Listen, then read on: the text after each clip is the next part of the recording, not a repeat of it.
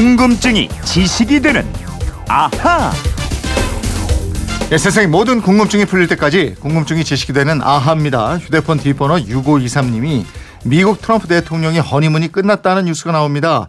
이민 제한 행정명령 같은 정책 때문이라는데 대통령이 취임하거나 결혼 초기 신혼 기간을 허니문이라고 그러는데 왜 허니문이라고 그러는지 궁금합니다. 이러셨어요.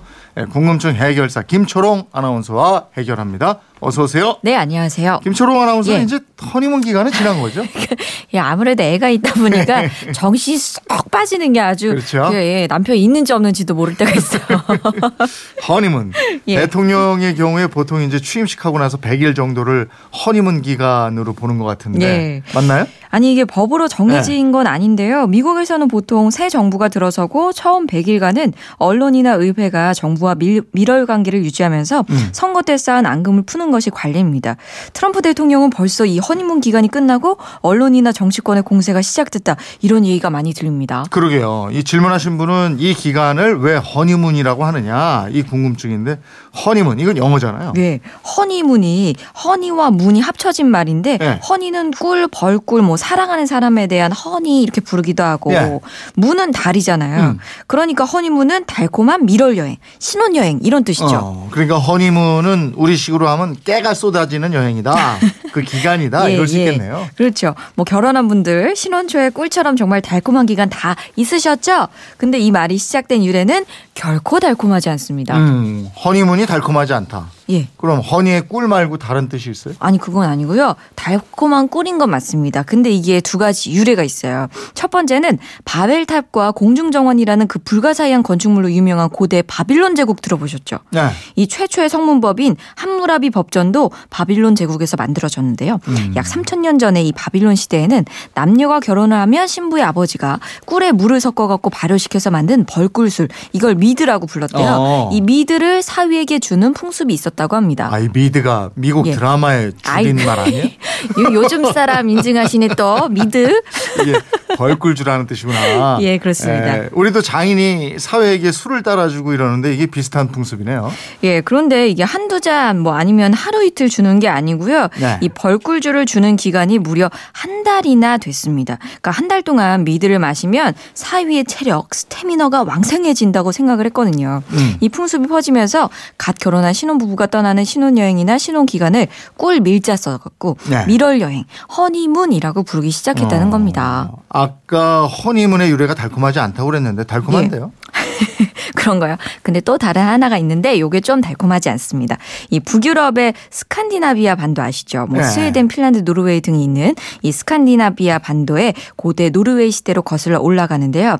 이 시대에는 신부 납치가 빈번하게 이루어졌다고 합니다. 어, 신부를 납치해서 결혼하는 거. 예, 예. 우리나라 보쌈처럼. 맞아요. 근데 이게 조선 시대까지 있었던 보쌈도 약탈혼의 일종인데요. 과거에는 어느 지역에서나 여성을 납치해서 결혼하는 약탈혼이 네. 자주 벌어졌었습니다. 이 고대 노르웨이에서도 홍기가 찬 남성들이 처녀를 납치해서 신부로 삼는 일이 많았고요. 여자의 가족들이 납치된 여자를 찾는 걸 포기할 때까지 은신처에 숨겨뒀다 그래요. 이때 숨어있는 남녀에게 꿀로 만든 벌꿀주를 마시게 하면서 결혼을 재촉했다는 겁니다. 아, 이게 그래서 허니문이구나. 예, 그렇습니다. 음. 이렇게 여자를 숨겨두었을 때 여자 가족이나 지인들이 그 은신처를 찾으면 남자의 친구들이 여자를 데려가는 것을 방해했대요. 그러다가 여자가 결혼을 허락해야 그 은신처에서 나올 수가 있었는데 이 결혼식장에서 왜 들러리 세우잖아요. 네. 이 들러리도 여자 못 도망가게 하려고 그 소위 어깨 역할을 하는 풍습에서 아, 비롯됐다고. 예, 그래요. 음. 그리고 지금도 뭐 중앙아시아 북부에 있는 키르기스스탄이란 나라에서는 음. 여자를 납치해서 강제로 결혼시키는 경우가. 전체 결혼의 50%나 된다고 합니다. 와, 절반이나 돼요. 예. 아직도 이런 풍습을 유지하는 나라가 있구나. 아, 이런 생각하면 그, 그 나라에서 태어나면 좀 불쌍할 것 같은데요. 신혼과 관련해서 청취자 예. 1357님은 신혼여행의 유래가 궁금하다 이러셨는데 59년 전 저희 어머니가 결혼할 때는 신혼여행이 없었다고 하시더라고요. 자세히 좀 알려주세요 이러셨어요. 아, 지금이 2017년도니까 59년 전이면은 어머님이 1958년도 이때 결혼하신 것 같은데요.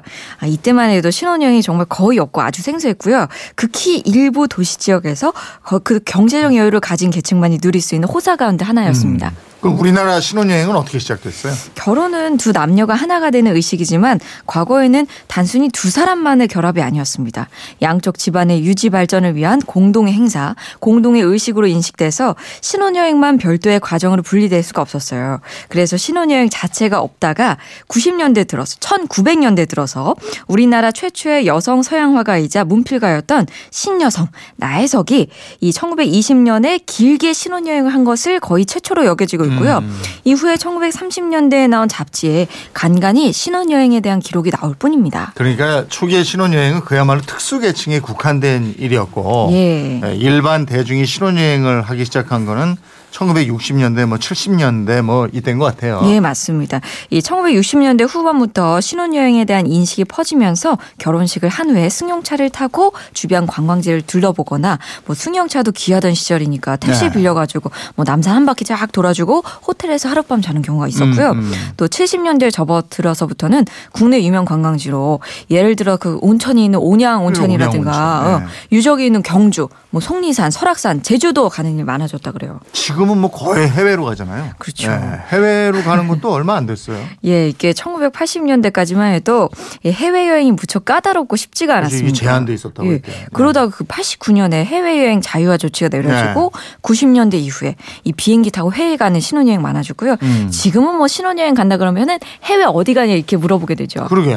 네. 어디 갔다 왔죠? 저는 태국이요. 그래 많이들 가요. 많이들. 어, 코, 예. 코타키나발루인가 거기도 가. 예, 요즘은 뭐 칸쿤 반도도 많이 가고요. 맞아, 맞아. 저 멀리 많이 굉장히 가요. 다양해졌어요. 예. 예. 아, 또 가고 싶네요. 미국, 유럽 이런 데 가는 사람들도 아, 있다고요. 예, 예. 기회죠. 신혼여행만큼 럭셔리하게 그냥 원 없이 갈 여행이 없어요. 네, 1357님도 궁금증 풀리셨어요? 선물 보내드리겠고요. 김春혹시 궁금한 게 있을 때 어떻게 해요? 네, 그건 이렇습니다. 인터넷 게시판이나 MBC 미니 휴대폰 문자 샵 8001번으로 궁금증 마구마구 주저 말고 물어봐 주시면 됩니다. 문자로 물어보실 땐 짧은 건 50원, 긴 건 100원의 이용료 있습니다. 네, 궁금증이 지식이 되는 아하 김초롱 아나운서였습니다. 고맙습니다. 고맙습니다.